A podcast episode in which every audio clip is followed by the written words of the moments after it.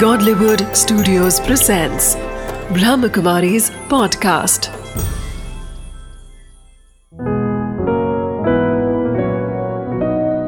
ज़िंदगी बने आसान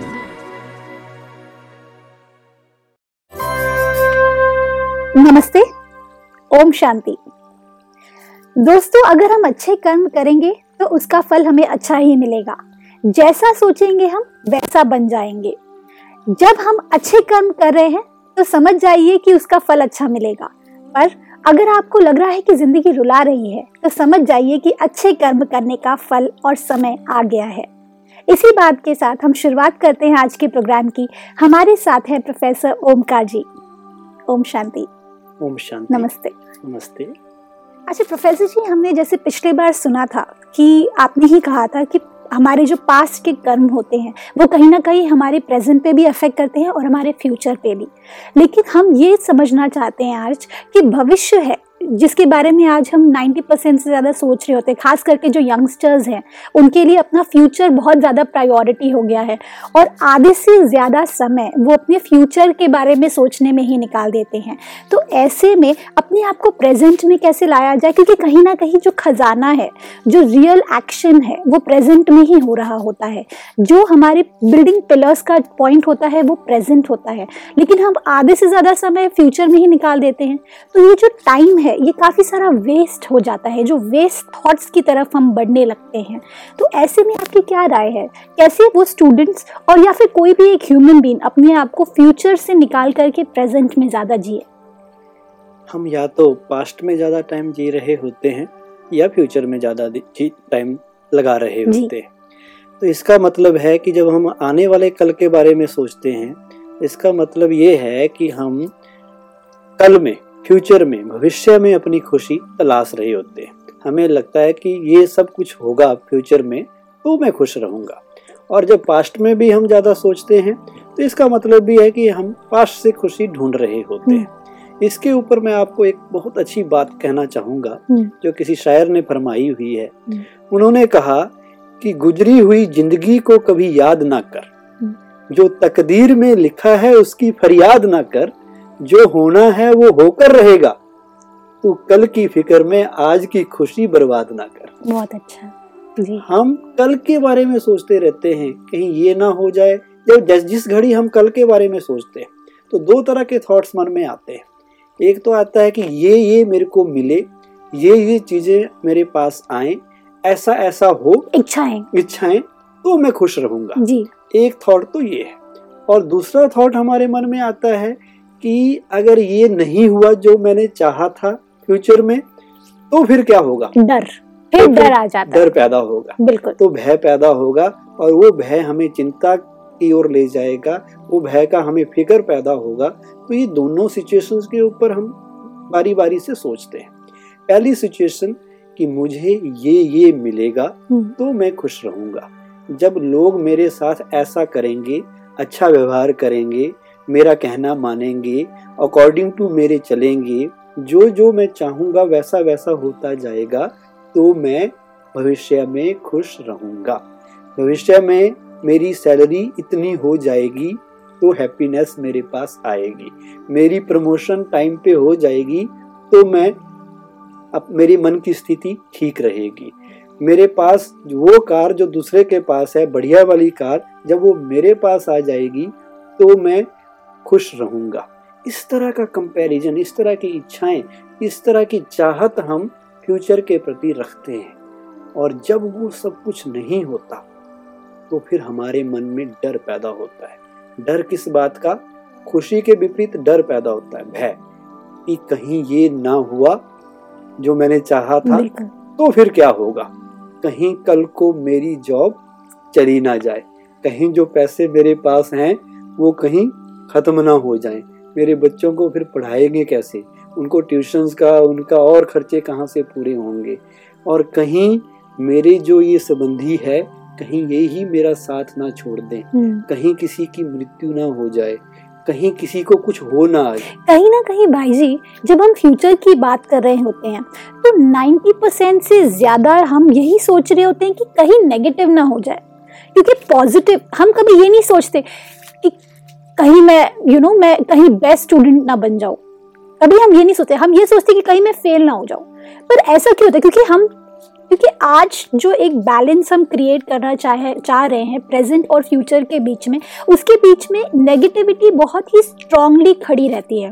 पॉजिटिविटी से हमें उस एक साँचे की तरह वो बीच में खड़ी रहती है, ताकि हम, जब हम उससे पूरी तरीके से उसको ढाल करके बाहर आगे फ्यूचर की तरफ़ बढ़ते हैं तो हम अपने आप को बहुत ज़्यादा असहाय महसूस करते हैं प्रेजेंट में। क्योंकि हमें पता है, क्योंकि हम इतना सब सोचने के बावजूद भी, एक जो सर्कल है नेगेटिविटी का, पूरे दिन सोचने के बावजूद भी हम एंड ऑफ़ द डे यही सोचते हैं, चलो, जो होगा देखा जाएगा। ये जो हेल्पलेसनेस है इसे कैसे ओवरकम किया जाए? क्योंकि कुछ लोग कहते हैं कि एक लॉ ऑफ़ अट्रैक्शन जो आजकल बहुत ज़्यादा लोग अपनी तरह से पढ़ करके हर इंटरनेट पे देख करके उसको अप्लाई करने की कोशिश कर रहे हैं। लेकिन ये लॉ ऑफ़ अट्रैक्शन अपने आप में क्या एक्चुअली वर्क करता है? इज़ इट पॉसिबल कि पॉजिटिविटी के साथ हम लोग अगर फ्यूचर को देखें एक पॉजिटिविटी के साँचे से हम अगर फ्यूचर को देखें तो हमारा फ्यूचर बेटर होगा? जिस वक्त हम आने वाले समय के बारे में सोचते हैं उस वक्त एक तस्वीर हमारे सामने बनती है। और वो तस्वीर जब अच्छी नहीं बनती तो हमें बहुत बुरा लगता है। जब वो तस्वीर खराब बनती है और उस खास तरह खराब तस्वीर का चित्र मेरे सामने जब बनता है तो मुझे डर लगने लगता है। फिर मुझे लगता है कि कल कहीं ये ना हो जाए कहीं वो ना हो जाए तो इस तरह की चिंताएँ इस तरह के भय इस तरह की नकारात्मकता नेगेटिविटी बड़ी आसानी से हमारे मन में आ जाती है। बिल्कुल। अब आपने कहा कि इससे बचने के लिए हम क्या करें? जो हेल्पलेस स्टेज हमारी बन जाती है उससे बाहर निकलने के लिए हमें क्या करना पड़ेगा? सबसे पहले हमें अपने आप को याद दिलाना पड़ेगा। हमें अपने आप को भरोसा दिलाना पड़ेगा कि जो होगा अच्छा होगा। जो आपने लॉ ऑफ़ अट्रैक्शन की बात की हम्म। कि हम जो सोचते हैं वैसा बन जाते हैं। जिस तरह के विचार हमारे मन में बार बार चलते हैं उसी तरह का एहसास हमें होता है और वो हमारा भविष्य बनाते हैं। जिस तरह के संकल्प मन में चलते हैं, हर संकल्प में एक क्रिएटिव एनर्जी है। वो कुछ ना कुछ क्रिएट कर रहा है। हम जब सोचते हैं तो उसकी वाइब्रेशंस हमारे ब्रेन से, हमारी बॉडी से सारे ब्रह्मांड में जाते हैं, चारों तरफ़ फैलते हैं और उन चीज़ों को हमारी तरफ़ आकर्षित करते हैं, जिस तरह के ख्यालात हमारे मन में चले हों। तो आपके हिसाब से लॉ ऑफ़ अट्रैक्शन वर्क करता है? बहुत जल्दी, बहुत आसानी से और बहुत अच्छी तरह से ये लॉ ऑफ़ अट्रैक्शन काम करता है। कि जिस तरह के विचार हम चल, मन में लाते हैं, वैसी ही हमारी ज़िंदगी बन जाती है। इसलिए कहते हैं कि फ्यूचर की चिंता के अगर हम विचार चलाएँगे, हम सोचेंगे कहीं ये ना हो जाए, कहीं मैं बीमार ना हो जाऊँ तो ये पक्का है कि आप बीमार होंगे। हम्म। बहुत से लोग अपनी मेडिकल लीव्स बचा के रखते हैं। बहुत से लोग पैसा बचा के रखते हैं कहीं बीमार हो गए तो ये पैसा हम वहाँ यूज़ करेंगे। और आप देखेंगे वो पैसा फिर बीमारी में ही यूज़ होता है। हाँ। क्योंकि उन्होंने सोचा वही था। हाँ क्योंकि इंश्योरेंस जो हमें आजकल इंश्योरेंस में इतने ज़्यादा पैसे हम डाल रहे हैं क्योंकि हमें लगता है कहीं बड़ी बीमारी ना हो जाए कहीं उसमें ज़्यादा पैसे ना लगने पड़े। इसलिए आज दो दो तीन तीन लाख के हम इंश्योरेंस करा करके रखते हैं ताकि हमारी फैमिली सेफ़ रहे। पर कहीं ना कहीं हम एक नेगेटिव थॉट के साथ में उसको अगर डाल रहे होते हालाँकि वो ज़रूरी है। आज अगर हम, ऐसा तो है नहीं कि अगर हम नेगेटिव नहीं सोचेंगे तो कुछ नेगेटिव नहीं होगा। ये तो कोई गारंटी नहीं है। लेकिन ये इंश्योरेंस और ये इस तरह की चीज़ें हमें हेल्प ज़रूर करती हैं, पर कहीं ना कहीं हमें ये भी समझना पड़ेगा कि हम उसे सिर्फ़ एक एक थॉट प्रोसेस के साथ में ना उसको नेगेटिवली जोड़े। जस्ट एक ज़रूरत के हिसाब से हम उसे अपने पास रखें। बिल्कुल सही आपने कहा कि हमें पहले से ही नेगेटिव अगर हम हो गए पहले से ही हमने उल्टा सोचना शुरू कर दिया कि अगर ऐसा हुआ तो ये होगा वहाँ ये पैसा मैं यूज़ करूँगा उन कंडीशंस में यूज़ करूँगा तो चांसेस हैं कि वैसा वैसा ही होगा। इसलिए हम मन में सदा पॉजिटिव रहें। मन को अपने अच्छे थॉट दें। आपने देखा होगा कि हम हर चीज़ का ध्यान रखते हैं। हम ध्यान रखते हैं अपनी बॉडी का। बॉडी की क्या ज़रूरतें हैं?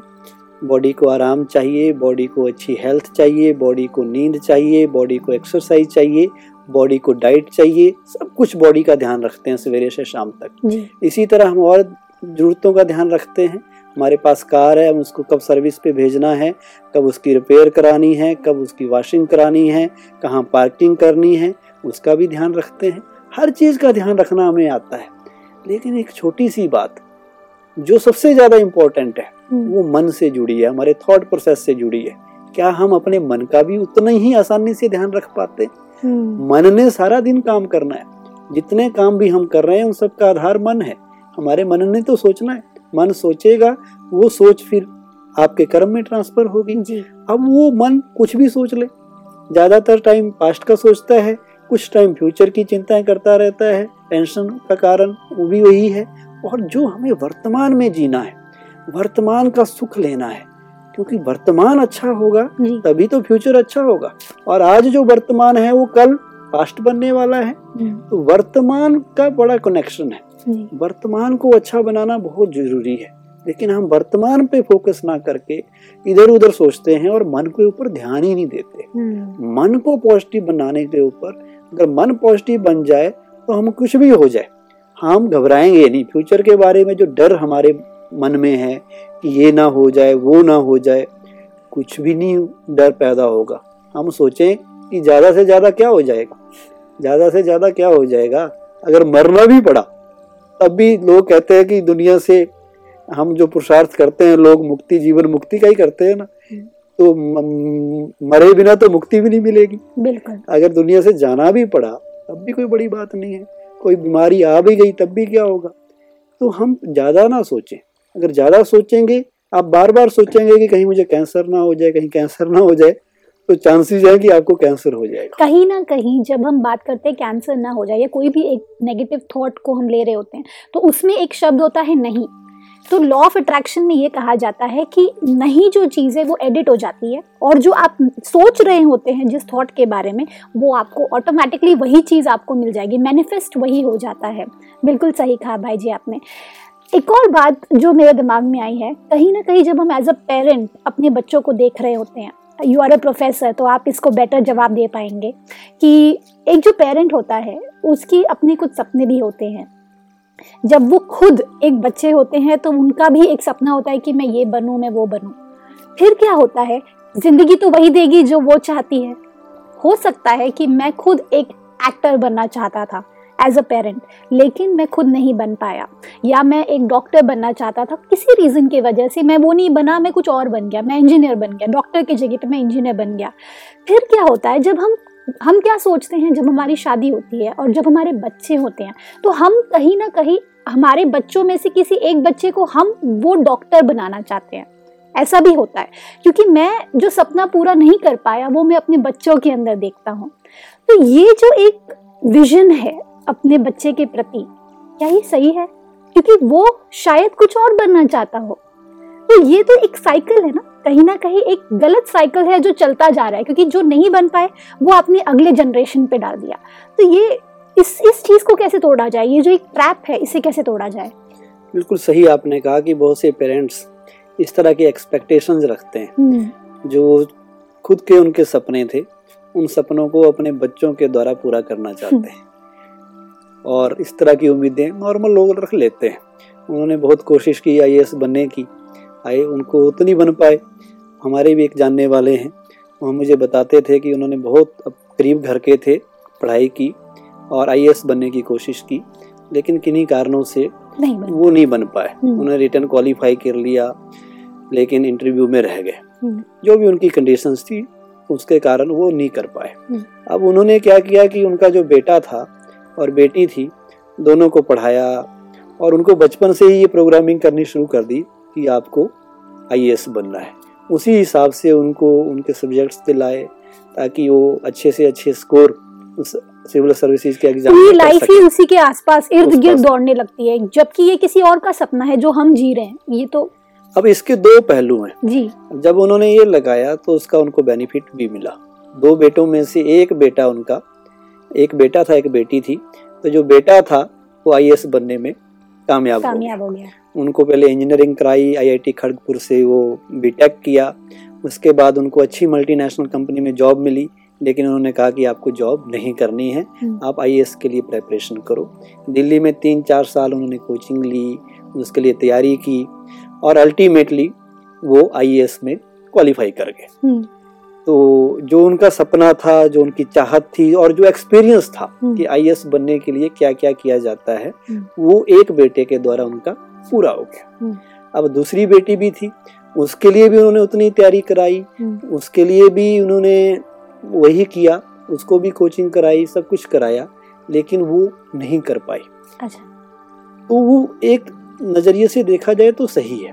अगर बच्चे भी उस पैशन को समझ पाते हैं पेरेंट्स का उनका भी उसी तरह का इंटरेस्ट अगर है हम्म, और मैंने देखा उस केस में था बेटे का भी था और बेटी का भी था दोनों के अंदर वो था कि हमने आई बनना है और उसके लिए मेहनत करनी है हम्म। और कुछ भी करना पड़े हम करेंगे हम्म, तो उनको वहाँ कामयाबी मिल भी गई लेकिन इसका दूसरा पहलू ये है वहाँ उसका एक्सपीरियंस का भी उनको फ़ायदा मिला हम्म। जो एक्सपीरियंस उन्होंने खुद किया था कि आई बनने में क्या क्या चैलेंजेस आती हैं किस तरह के सब्जेक्ट्स चूज़ करने चाहिए बहुत सी बातें उन्होंने अपने बच्चों को बचपन से ही प्रोग्रामिंग करके उनको सिखाई और वो बन भी गए।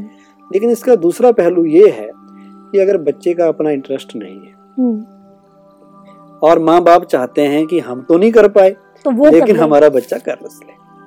वो मैं समझता हूँ कि उस केस में उनके ऊपर फिर थोपना नहीं चाहिए। उनके इंटरेस्ट का पता करके वो क्या करना चाहते हैं क्या उनकी हॉबीज हैं क्या लाइकिंग्स हैं तब वो सब देख के फिर उनकी जो इंटरेस्ट है उसके अकॉर्डिंग उनको जीवन में बनाना चाहिए।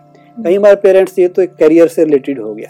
कई बार पेरेंट्स और भी करते हैं और चीज़ों में भी अपने बच्चों को द्वारा उनको पूरी करने की कोशिश करते हैं जिसके कई खराब रिज़ल्ट भी आते हैं। जैसे वो खुद गरीब थे अपने टाइम पे उनके पास उतना पैसा नहीं था हम्म, तो वो एक अभाव वाला जीवन जीते थे। जी।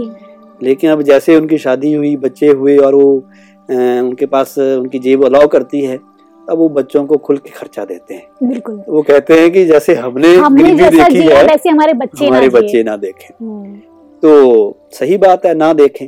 लेकिन उसकी एक सीमा है। उसमें अगर आप ज़्यादा से ज़्यादा बच्चों को देंगे, उनकी ज़रूरत से भी ज़्यादा देंगे, ये सोच के कि इनको कोई कमी नहीं रखेंगे हम, ये जो मांगेंगे उतना ही देते जाएँगे तो हो सकता है वो बच्चे बिगड़ भी जाएँ। इसलिए बच्चों की साइकोलॉजी को स्टडी करके कि उनको कितना चाहिए, कितनी पॉकेट मनी उन्हें देनी चाहिए, उनको बचपन से ही एक आराम वाली ज़िंदगी जीना सिखाना है कि उनको थोड़ा मेहनत और, मेहनत की हार्ड वर्क की क्या वैल्यू है, वो भी सिखाना है, उसका एक बैलेंस ज़रूर रखना चाहिए। उस चीज़ में हम ये ना सोचें कि हमारे पास नहीं था तो हमारे बच्चों के पास ज़रूर होना चाहिए। होना ज़रूर चाहिए, कोई गलत बात नहीं है, लेकिन उसकी एक सीमा, एक लिमिट तय करके, ताकि वो एक रॉन्ग डायरेक्शन में हमारे बच्चों को ना ले जाए, उसका भी ध्यान रखना चाहिए। भाई जी, आजकल स्कूल्स में भी, आज छोटे छोटे बच्चों के पास भी मोबाइल फ़ोन आ गया है। टेक्नोलॉजी इतनी ज़्यादा बढ़ गई है। आज हम भविष्य की बात करें तो आज चारों तरफ़ सब कुछ इतना वेल इक्विप्ड हो गया। छोटे छोटे बच्चे भी आज मोबाइल पे वीडियो गेम्स खेल रहे होते हैं। जो भी उनकी उनकी लाइफ आज टेक्नोलॉजी में सीमित होकर रह गई है। कहीं ना कहीं वो बाहर जा कर के एक्स्ट्रा करिकुलर एक्टिविटीज़ आज खेलना, कूदना, ये सब भूल करके अपने आप को एक टेक्नोलॉजी के अंदर सीमित कर दिया है उन्होंने। तो क्या आज हम जो ये फ्यूचर की जो ये लाइफ जी रहे फ्यूचरिस्टिक लाइफ जो आज हम ये जी रहे हैं, क्या ये हमें और ज़्यादा ट्रैप नहीं कर रहा? क्योंकि आज बच्चे एक, जो एक खिलखिलाहट जो होती है, एक बच्चा जब जाकर के खेल रहा होता है बॉल के साथ बैट के साथ तो उनकी वो एक फिजिकली भी अपने आप को ज़्यादा स्ट्रॉन्ग क्रिएट करते हैं अपना फ्यूचर और साथ में मेंटली भी उनके लिए एक बहुत बड़ा स्ट्रेस बस्टर रहता है। लेकिन आज जो ये टेक्नोलॉजी है, ये बच्चों को ओबीस बनाता है मतलब उनको आज लेजी बना दिया है उन्होंने। तो क्या टेक्नोलॉजी हमें स्पॉइल कर रहा है? या इट इज़ गुड बिकॉज़ आज गेम्स भी खेल रहे हैं तो उसमें मेंटली भी हमारा काफ़ी सारा माइंड एब्जॉर्ब उसमें होता है। लेकिन फिजिकली हम ज़्यादा अगर हम बाहर के एक्स्ट्रा करिकुलर एक्टिविटीज़ कर रहे होते हैं तो हम ज़्यादा फिजिकली एक्टिव रहते हैं। तो ये दोनों सही है कि आज बच्चों को मोबाइल फ़ोन देना गलत है? टेक्नोलॉजी कभी भी गलत नहीं हो सकती। टेक्नोलॉजी एक निर्जीव चीज़ है जो इंसान की क्रिएशन है। हम्म, जो हमें बहुत सी अच्छी चीज़ें देती है। और उसका यूज़ इंसान करता है। हम्म, और इंसान उसका किस तरह से यूज़ करता है उसी के आधार पे वो टेक्नोलॉजी अच्छी चीज़ भी हो सकती है खराब चीज़ भी हो सकती है। हम्म, उससे हमें बेनिफिट्स भी मिल सकते हैं लॉस भी मिल सकते हैं। अब आपने कहा कि आजकल के बच्चे लैपटॉप्स में मोबाइल में इतने बिज़ी हो गए हैं गेम्स खेलते रहते हैं या उसी में ही लगे रहते हैं व्हाट्सएप पे लगे हुए हैं फेसबुक पे लगे हुए हैं या लैपटॉप में पता नहीं क्या क्या करते रहते हैं। गेम्स खेलते रहते गेम्स हैं। खेलते रहते हैं। और जो फ़िज़िकल एक्सरसाइजेज हैं फ़िज़िकल गेम्स हैं उनके बजाय एक छोटी सी दुनिया में जो उनकी मोबाइल या लैपटॉप या टेबलेट पे तक सीमित रह गई है तो ऐसे में क्या किया जाए? हम्म, हमारा आज जो प्यार है वो गैजेट्स के साथ हो गया है। हम्म, प्यार होना चाहिए था इंसानों के साथ। हमारी सद्भावना मशीनों से हो गई है। तो हम इन मशीनों में खुशी ढूंढ रहे हैं। हमें लग रहा है कि शायद इनके अंदर से कहीं खुशी आ जाएगी। है इंसान खुशी की तलाश में। हम्म, हर इंसान को खुशी चाहिए क्योंकि उसकी फंडामेंटल रिक्वायरमेंट है। अगर खुशी नहीं मिलेगी तो वो बेचारा डिप्रेशन में चला जाएगा टेंशन हो जाएगी और ज़िंदा नहीं रह सकेगा। हम्म, तो खुशी तो उसे चाहिए। अब जब उसको सही वाले तरीके से खुशी नहीं आती तो फिर वो दूसरे तरीके ढूंढता है। जिनका एग्ज़ाम्पल आपने कहा कि ये इन सब का यूज़ है। एक और भी तरीका है जो लोग खुशी ढूंढते हैं।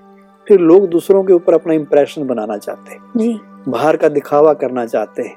ताकि लोगों को लगे कि ये बहुत बड़ा आदमी है। हाँ क्योंकि कहीं ना कहीं जब हम अपने बच्चों को मोबाइल फ़ोन दे रहे होते हैं, शायद the best mobile phone in the market हम क्या कर रहे हैं? आज हमारे पास शायद पैसा नहीं था। तो जब हमारे पास पैसा आ गया तो क्यों ना मेरा बच्चा सबसे ज़्यादा मतलब उनके फ्रेंड्स के बीच में सबसे ज़्यादा सुपीरियर मोबाइल यूज़ करे?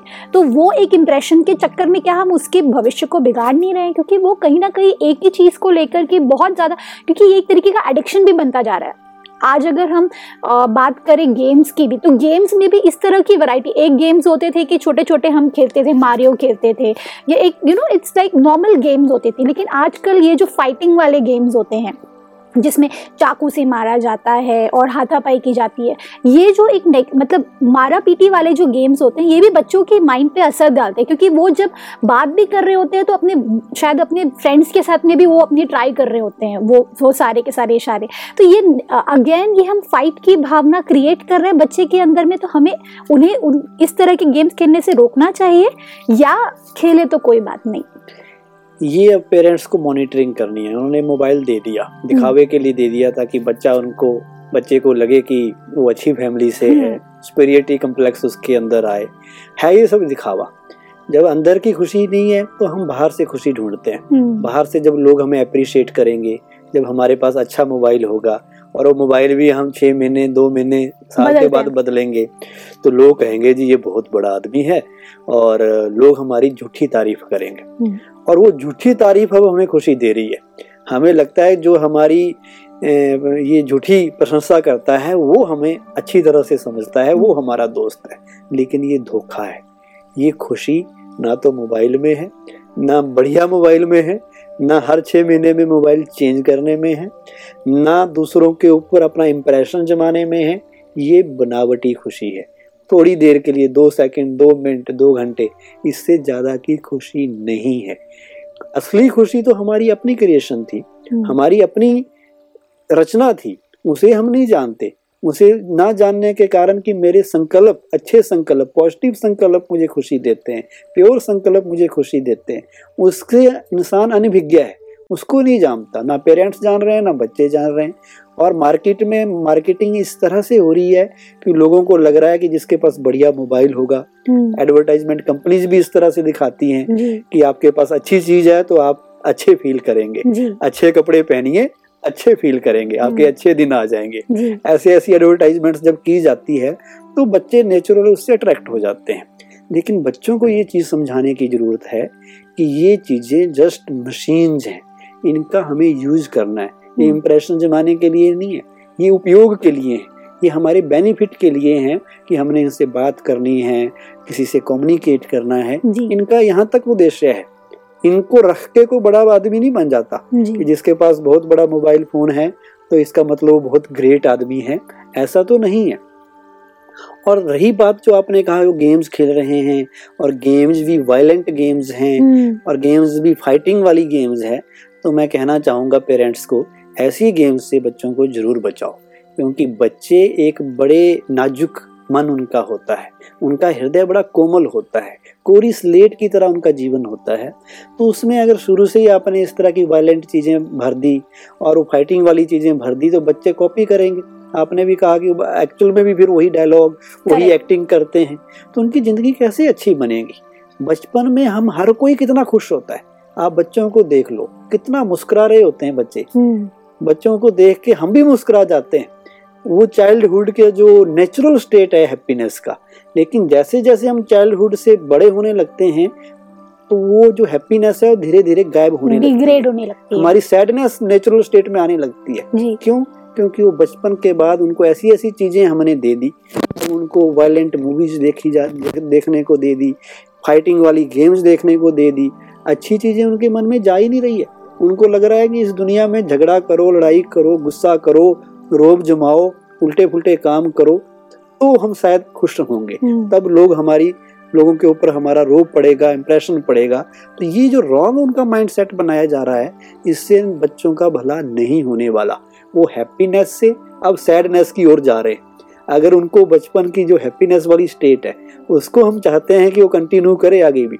तो उनका जो नेचुरल लाइफ है नेचुरल गेम्स हैं जो आपने ये भी नेचुरल गेम्स की भी बात उठाई कि जो नेचुरल गेम्स है जो फ़िज़िकल गेम्स है वो हमें बेनिफिट देती हैं। फ़िज़िकल बेनिफिट भी देते हैं हमारी बॉडी फिट रहती है। साथ में मेंटल बेनिफिट भी देती है। जी। तो उस चीज़ को हमें ध्यान में रख के उन चीज़ों को जीवन में उतारना है।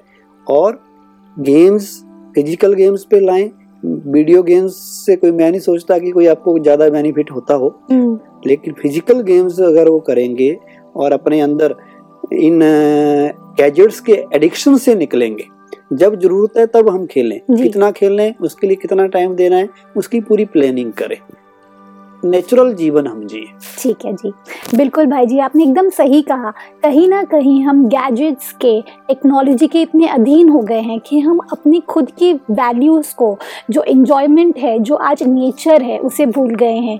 और साथ में भविष्य, जिसमें हम कहीं ना कहीं बहुत ज़्यादा खो करके रह गए, हमारा हर एक सेकेंड भविष्य की तरफ़ बढ़ रहा है, उससे हमें रोक करके प्रेजेंट में लाना है तो ऑटोमेटिकली हमारी ज़िंदगी और बेहतर हो जाएगी। थैंक यू सो मच भाई जी थैंक यू फॉर कमिंग आपका वैल्यूबल टाइम के लिए धन्यवाद.